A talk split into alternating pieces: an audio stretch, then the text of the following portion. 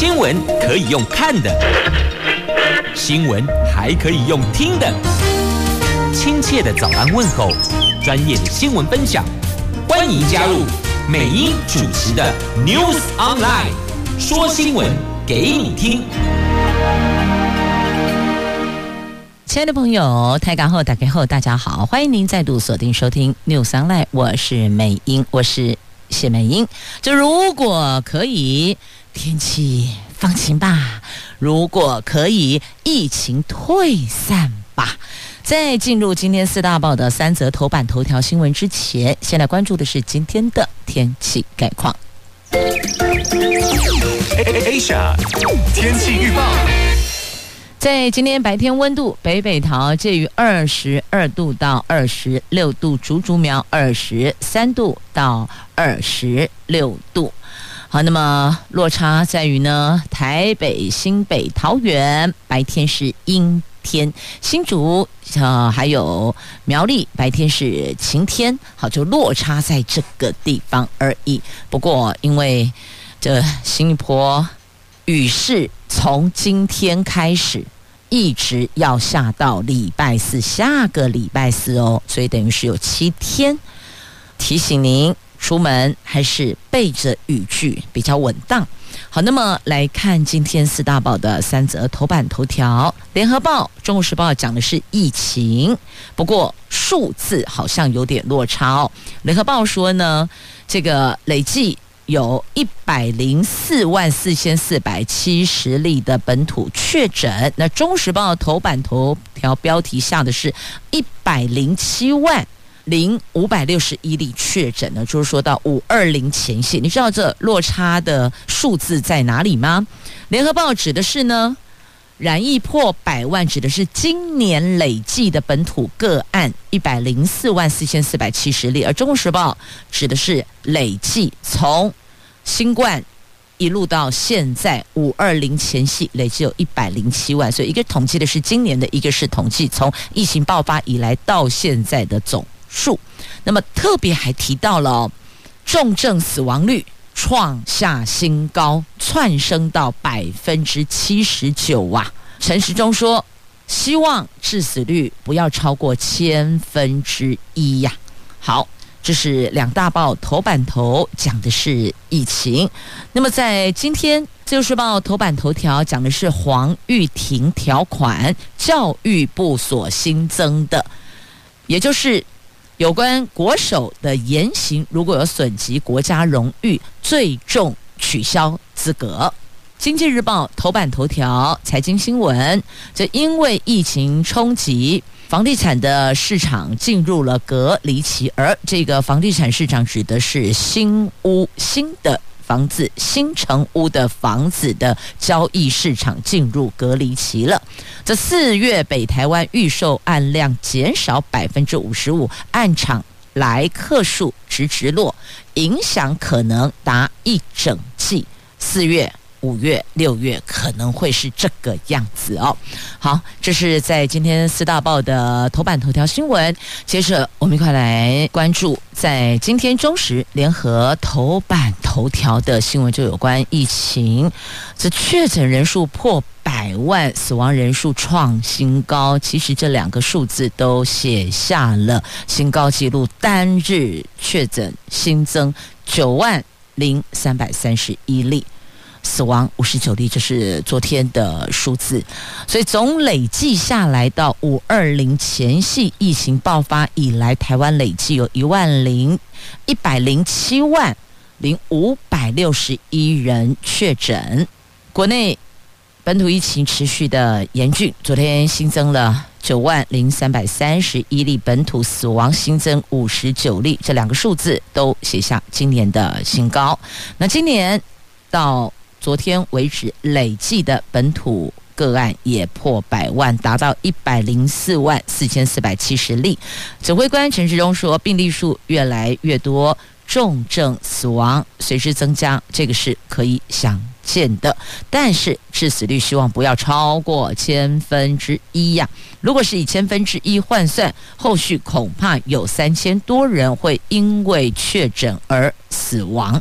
那我们的确诊死亡人数到现在总数是一千两百三十五例，这个是有通报的，所以其他没有通报的、不确定的、疑似的、可能的，这个不在这个。一千两百三十五例的死亡数字内。那昨天卫福部在行政院会报告，指出国内疫情进入广泛社区流行的阶段，预估高峰会落在五月下旬，差不多就现在了。五月二十号了，正式进入五月下旬了。那昨天新增的本土有四万。三千五百七十九例男性，四万六千六百八十二例是女性的哦。那么有五十二例调查中，年龄介于未满五岁到九十岁以上。另外新增的五十九例死亡，指挥中心说年龄介于三十多岁到九十多岁，五十八例具有慢性病史，三十一例是没有接种疫苗，有六成以上是超过八十岁的。那昨天新增的。中重症有一名重症是四岁的女童，这位女童没有慢性病史，在发病当天出现了发烧、咳嗽症状。到医院急诊，全身抽搐，立刻收治。那住院诊治检查，发现有出现合并脑炎的状况，目前在加护病房。这个是今年的第七例的儿童重症，那是第三例的并发脑炎的儿童个案。那针对死亡率攀升。外界关心医疗量能是不是能够应付，因为接下来才是进入确诊高峰期。陈时中说，目前全国的空床率是五成，双北市的空床率是三成，北区。四成，双北病床数相对比较少，将透过区域联防，看如何做适当的调配。但现在还有个状况就是哦，即便有床位，但是没有医护人力，那还是白搭呀。你总是要有人照顾，有人做医治要照护嘛，所以人力在哪里呀？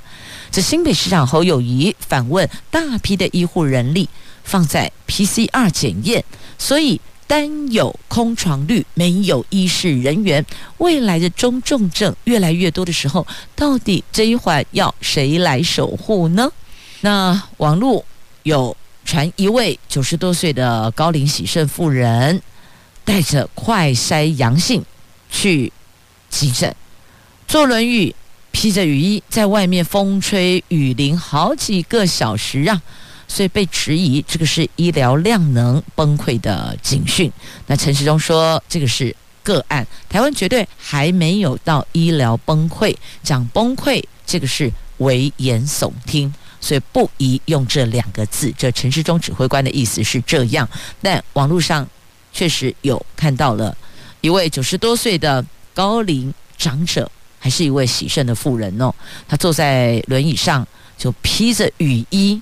在外面风吹雨淋好几个小时，在排队要做 PCR 了，所以这一环的区块，我记得我们的政策有做调整啊，一定年龄六十五岁吧，六十五岁以上，那还有一些本身患有疾病的，那么快筛阳性就确诊，所以这一环的资讯的下达，还有如果要透过视讯的方式来做。这医师的看诊的话，你知道那个视讯，你必须也要会操作网络啊，所以这一环的家里的亲友是否可以把这一块补上来呢？这些都是问题。就像以前说，哎，每一班我们都要让孩子们可以来这个视讯教学，类似之前那时候疫情发生，不是有这样状况？那个时候就有部分的家庭他没有这些。没有这些三 C，你叫他孩子怎么怎么去视讯上课嘛？就算孩子想上课，啊，但是我我是别夸的，我我没有手机，我没有电脑，我没有 iPad，所以哦，这同样的问题哦，只是之前那个时候处理是硬体啊，现在是，请问我们要视讯看诊啊，那谁来架？谁来连线？那谁来先在网络上先去？预约呢？所以这几个环节还是必须要周全呐、了解吗？那个细节的配套也得要到位呀。那未来一个星期预计会是疫情的高峰，不过北中南疫情发展期间不同，所以会出现先后高峰，不会大家一致，不是像参加赛跑三二一起跑，不是不是，它可能也许高峰北，然后北部啊稍微要和缓了，换中部啊中部要和缓换南部，这是有可能的哦，各种可能性都有。但大概现在可以推测，不会是一致到位的哦，所以希望染疫数不要冲太多，这个将有助于维护医疗量能。一国际疫情攀升到高峰期，高峰期后口罩措施是不是解除？陈时中说，全民脱下口罩的时间没有这么快，所以现在先不是讨论这个的时间点，而是要关注医疗量能啊。那境外移入案例则是少于以往，落地采检六月会有新的政策，但方向目前还没拍板。至于原定下个礼拜上路的第二轮快筛实名制，目前需要先盘点快筛量能，加上即将碰到端午连假，第二轮需要再规划，所以快筛剂的。实名制购买的部分，第二轮已经在准备了。因为确实一个人五剂，如果依某些职场要求，每天必须快筛阴性才能入内工作，那真的是一剂啊不一包一份啊，应该讲一份哦。拿健保卡去购买的一份只够一个星期使用，五天上班嘛，等于另外四个三个星期，你得自己想办法。单独再额外的自费购买，所以其实这一块的支出也是挺大的呢，这经济负担也是不小的哦。好，那现在要考量的重点有：第一个，疫情高峰即将到来；第二个，那到来的医疗量呢分 PCR 的部分，还有中重中重症的医护照顾人力。好，就是人力有两大块，就是要照顾确诊的中重症的病患，那么还有 PCR 的裁剪的部分。那接下来就是如何我们要同步去思考，做到降低致死率，还有轻症转中症，或是跳过中症变重症，这个轻度转中重症率也要降低呀。好，所以现在。每一个区块要面对的问题都还是挺多的哦。那我们个人可以做到，就是防疫不添乱呐。来继续，我们关注在《自由时报》头版头条的新闻，这个是黄玉婷条款，也就是教育部针对国手的言行，如果有损国家荣誉，则最重。会取消国手的资格，这是台湾滑冰选手黄玉婷，她穿中国服练习等言行争议，被质疑有损国家荣誉。那教育部修正了国家代表队教练与选手选拔培训及参赛处理办法的草案，昨天曝光了。这个草案增订了黄玉婷条款，如果国家代表队的选手言行损及团体形象或是国家荣誉，情节重大者将取消国手资格，而且减少补助或是停止补助一年到五年。教练同受荣誉条款的规范，那所以等于就是都受这个处理办法的要求规范哦。那草案第十五条明定，选手在培训或是参赛期间有名列违规事项者，得由所属的单项协会或是总会等提经纪律委员会审议，处以警告、申诫或是其他惩处。如果是情节重大的，就最终取消代表队资格，也就是丧失国手资格了。那另外补助的部分呢，也有酌减或是暂停补助。在违规事情方面，如果没有依计划参加国家队培训及参赛，违规使用禁药，损及团体形象或国家不听从教练指导，或是有破坏国家队团体和谐，变相或使用公共器材设备，涉及有盈利图利行为等等等，这些全部都有做相关的违规条则名列，同时如何处理处罚都有哦。那另外呢，也因应国际潮流，国际综合性赛会种类众多，而且有各组团单位，所以草案在组团单位后有增订。或其他特定体育团体，所以不再限定只有单项协会才能组团报名了，而且增订了教练及选手在参赛期间所享有的权利以及应要负的义务和违反义务的处理程序以及其他应该遵循事项等等。等于说这一次的这个草案。把很多过去也许我们用说的、用讲的、用感受的这个比较模糊不清哦，他都把它文字化的、律定的比较明确一些些，也比较有遵循的方向啊。好，那么继续来关注《经济日报》头版头条的新闻。来看看新成屋的市场进入隔离期的，因为疫情的冲击呀，这受到本土疫情爆发的冲击，四月份的北台湾的新成屋的市场推案量明显缩水了，不仅预售案量也。降到大概是六百亿的总销，月减大约百分之五十五。哎，这个减百分之五十五算很多，减超过一半了耶。新城屋的供给户数也降到两百户以下。房地产专家指出，预估五月份市场的状况会再继续下降。第二季整体新成屋市场将随着疫情同步进入为期有一季三个月的隔离期呀，这叫做类疫情隔离期了。所以这个是来自房地产市场的样态，目前的状态其实也对啊，因为确诊人数攀新高，的确。愿意出门去赏屋、看屋、预约的人，当然也就会减少了，因为就是大家降低外出的次数嘛，减少人群的接触，所以难免这一环，除非是有急迫性自住需求的，那其他的可能也就会暂时先 hold 住，在家里待着。那另外一个呢，也是因为监管会有很多的打防措施祭出，因此如果真的是要做投资的朋友，也会再盘算一下，所以有可能除了疫情之外，那金管会的打炒房也多多少少可能有一些影响的哦。所以就是目前新成物的市场也跟着疫情进入隔离期了。那接着呢，来看的同样在《经济日报》的头版版面有关股市，先来看台湾股市，美国股市恐慌重挫。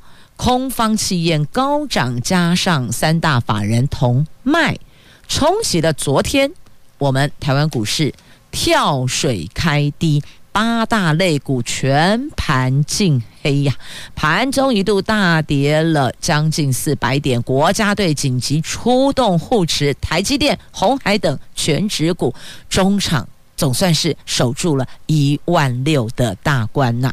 法人说。贵买市场表现强过集中市场，台湾股市弱中透强，短线可以留意绿能政策股、ABF 等绩优电子股、电动车车用电子等概念股。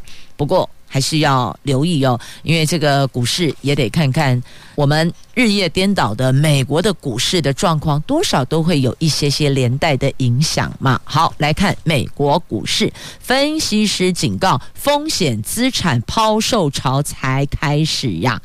这可可能会陷入失落的十年呢。在美国，大型零售商警告，通膨的威胁吓坏投资人了。美国股市十八号收盘暴跌了上千点后，卖压在十九号蔓延全球股市，欧亚股市全倒。美国股市早盘也继续重挫，大概三百点。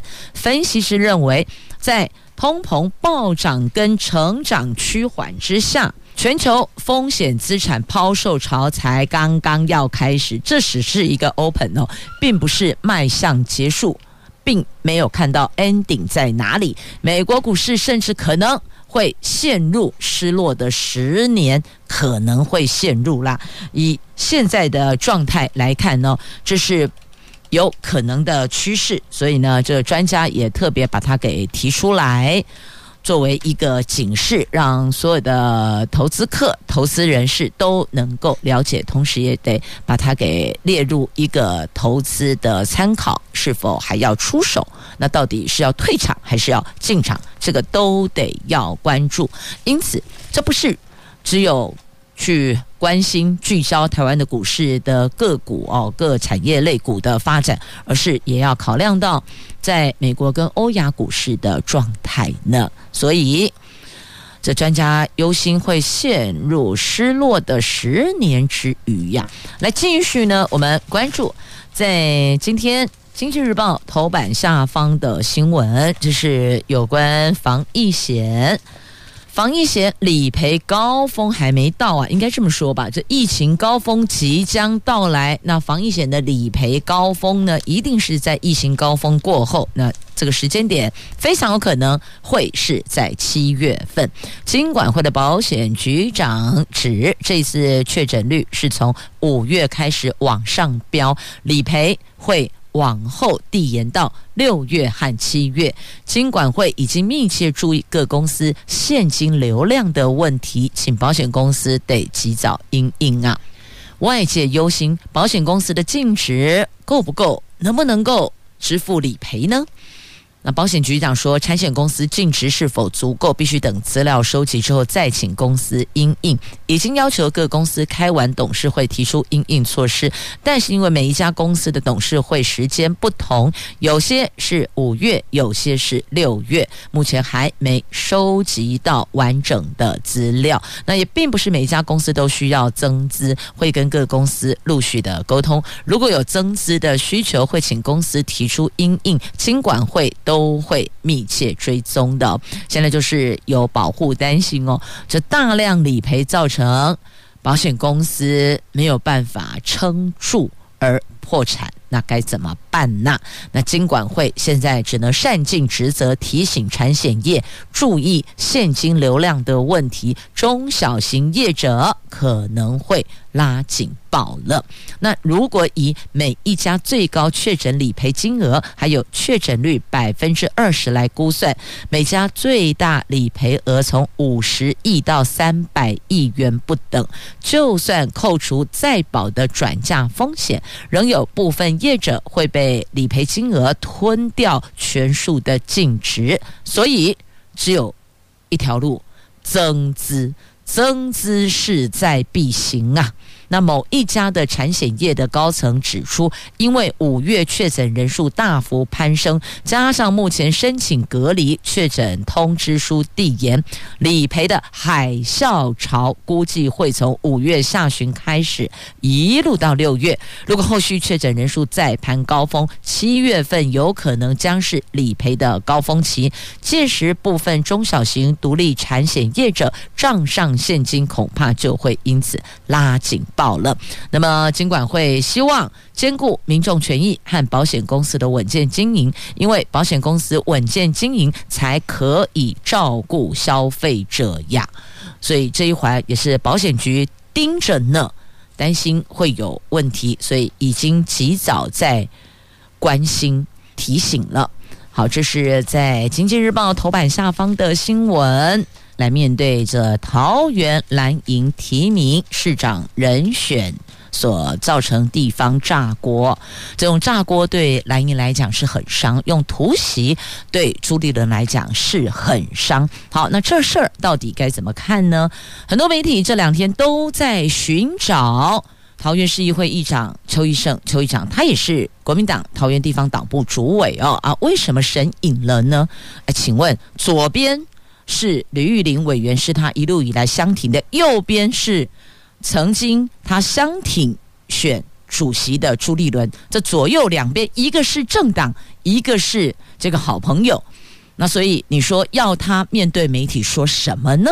所以神隐。不面对媒体发言，我想是他目前最好的一个选择，替彼此双方都留了一个转圜的空间。那到底后续吕玉玲委员这里是参选，到底亦或者党这里可以整合成功？这个时候不讲话，就是一个最大的双向支持跟态度的展现了。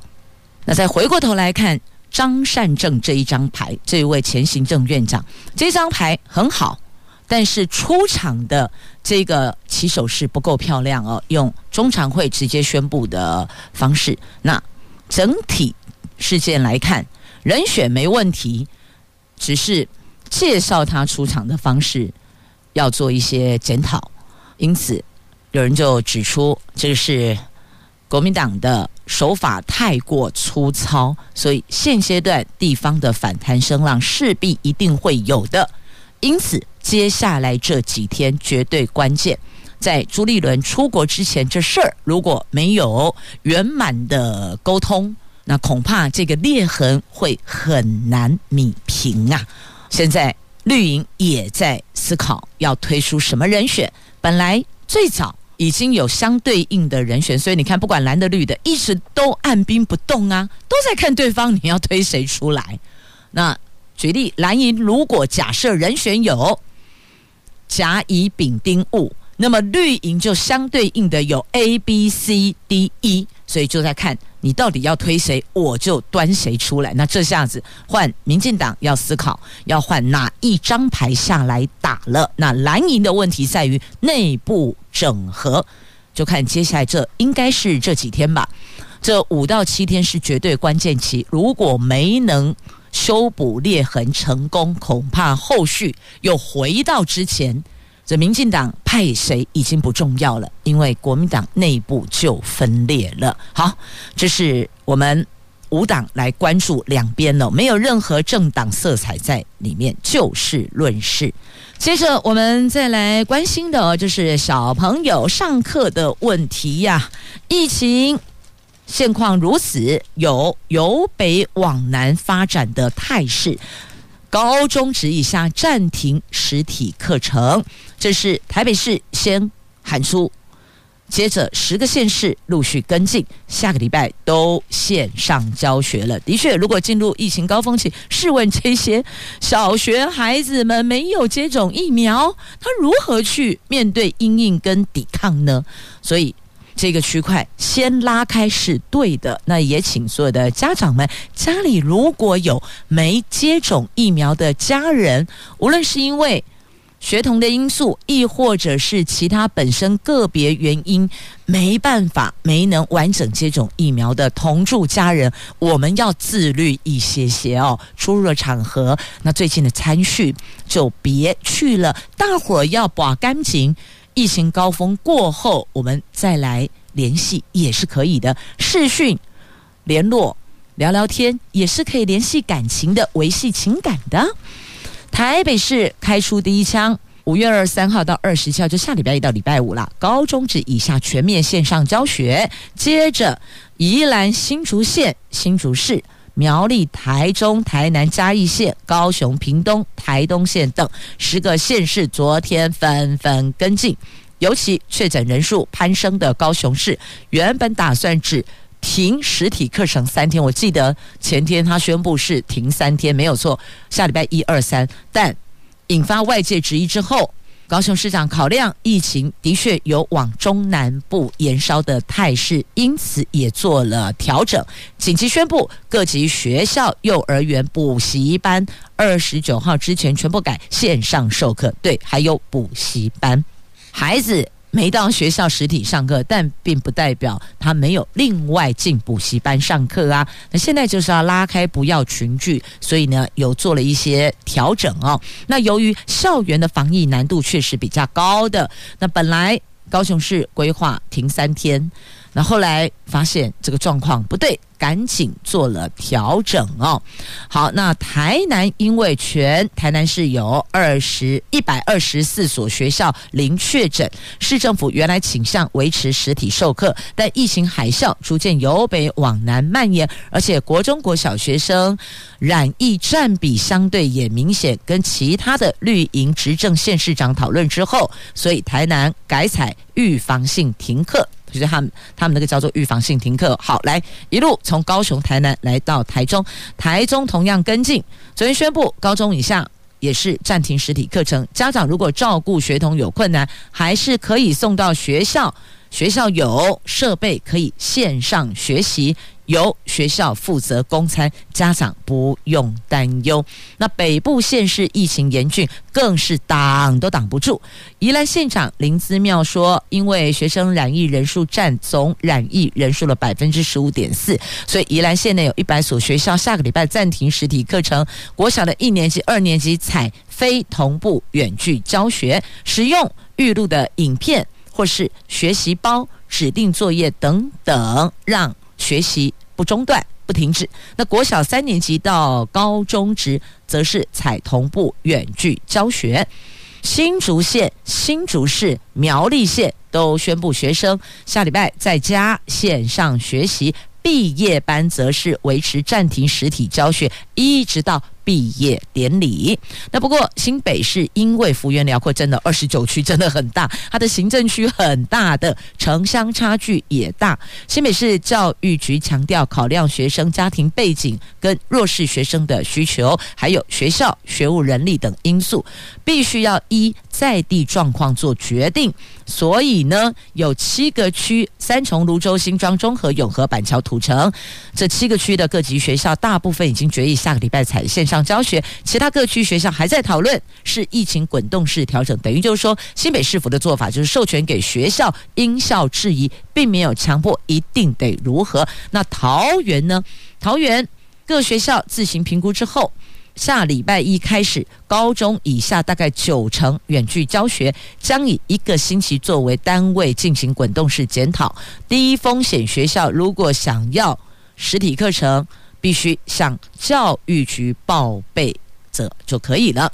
那台东呆当哦，台东。高中以下学校下礼拜线上授课，那私立幼儿园、非营利幼儿园、准公托幼儿园补习班、课照中心、安亲班则可以自行弹性决定。所以呢，这一趴不是全国统一，这一趴是各地方政府市地方的情况有做了一些这个政策哦，所以不同县市要了解一下我们所管管辖的县市政府的律定是如何了。继续。我们来聚焦在今天中时头版下方的新闻：美国总统拜登的亚洲行。那么，在自由时报头版版面同样也有提到，目前俄罗斯乌克兰战事持续。美国将重心转向亚洲，寻求结盟抗衡中国大陆。美国总统拜登在十九号踏上他就任美国总统以来第一趟的亚洲行，在为期四天的行程中，他将先后在首尔、东京会见韩国总统尹锡悦和日本首相岸田文雄，而且和。澳洲、印度、日本领导人召开四方安全对话。值得注意的是呢，拜登将在二十三号宣布启动印太经济架构哇。那我国则是乐见拜登政府推动创立印太经济架构，也注意到美国国务卿布林肯在四月二十八号出席联邦众议院外交委员会的听证会时强调哦，他强调印太经济架构是一个开放而且是包容性的架构，美国不不会对台湾在内的任何伙伴关闭大门。外交部除了将协同国内经贸相关单位积极争取参与之外，也将持续。和美国等区域理念相近的伙伴加强合作呀。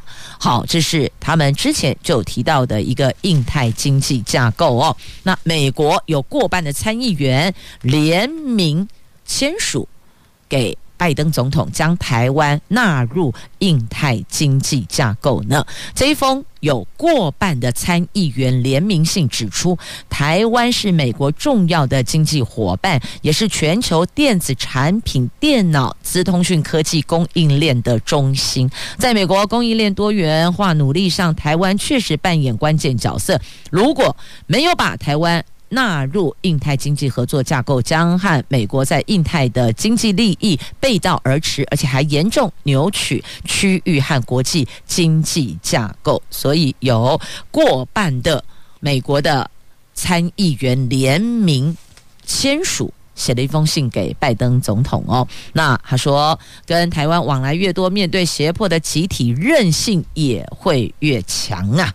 好，那拜登十九号出发了，那会见南韩总统，会见日本首相，然后接下来就宣布成立印太经济架构。所以在宣布之前，都还有机会可以积极的争取。接下来，我们再来看一下这个消防人员的这个勤务量，勤一休一，年底全面实施。这个是消防署长所说的，应该是确定的啦。好嘞，看一下这台铁端午节协商之后有没有转还，司机员回到工作岗位嘞？这台铁公司化争议未解，交通部前天和台铁企业的工会针对了安全未来执法进行协商，以及公司资产配置、员工权益等有四大议题，劳资协商了九个小时，九个小时之后。还是回到原点，没能达成共识啊。不过呢，部长说，工会所提的几项疑虑，在安全改革最没问题。那公司化后将设立安全委员会，也认同要有基层参与。至于其他三个议题，还是存有歧见，有待台铁持续的劳资协商。因此，端午节不加班。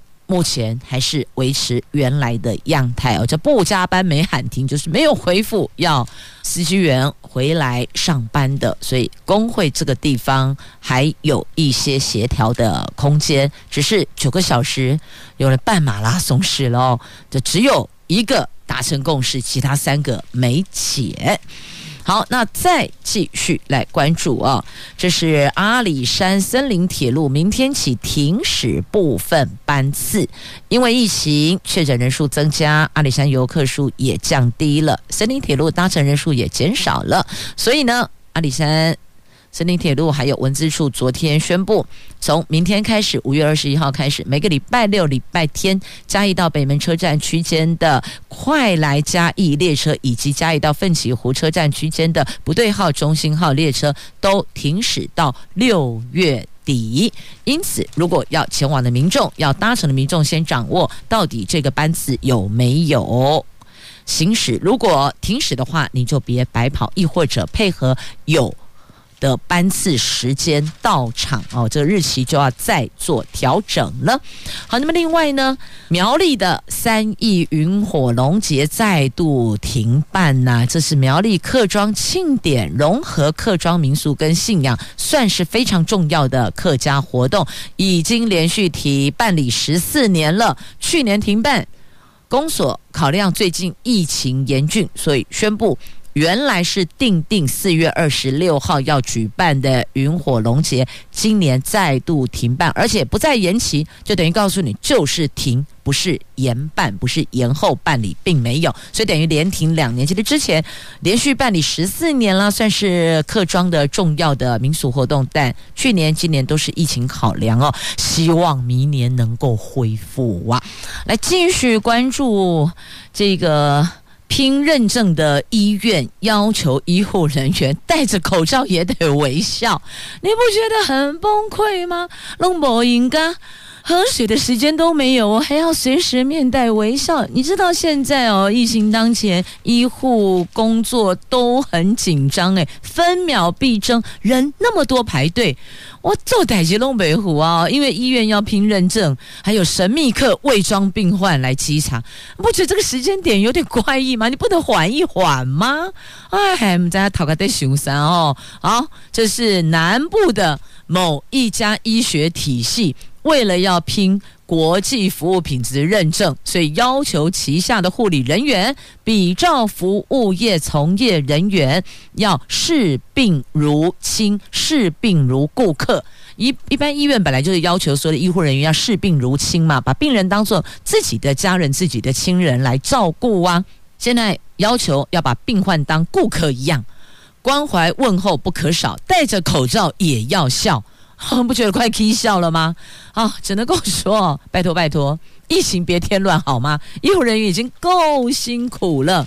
虽然南部疫情目前没有北部这么紧张，但很快也会有一些紧张了，因为专家学者预估评估态势会由北往南发展，这个高峰期不会同步到来，会前前后后。所以医护人员其实现在应该是要储备量能面对疫情，而不是还要给你耶微笑。别闹了，哎，真有时候不知道长官脑袋在想什么。好，来回到《自由时报》头版版面，过去有听讲吼。电脑会镜头刀哦，今末 AI 会种稻哦。今年高雄一百一四七稻米契作产区大概有三百九十公顷，超过四百六十户，将近两千笔的土地，由高雄美农农会。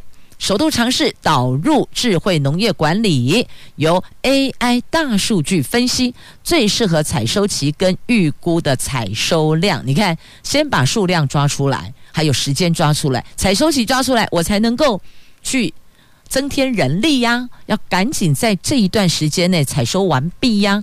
那预估的采收量才知道我接下来怎么铺货出去呀。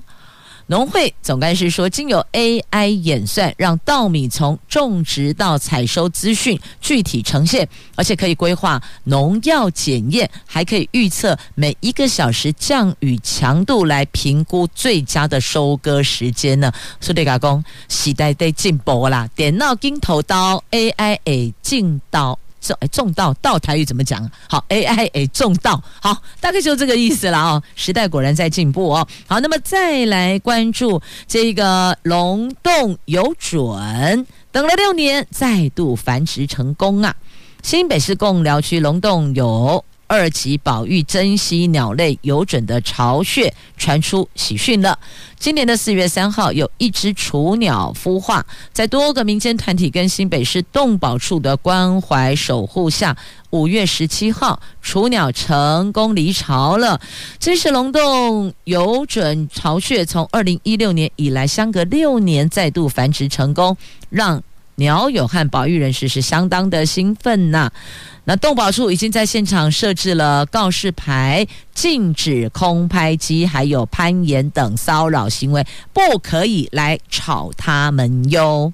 接着再来关注在《旧时报》今天头版版面的这一则，哇，好漂亮的图文呐、爱情花季来临了，特别把这一则讯息留在节目最后来分享哦，因为今天是五月二十啊，五月二十，哎。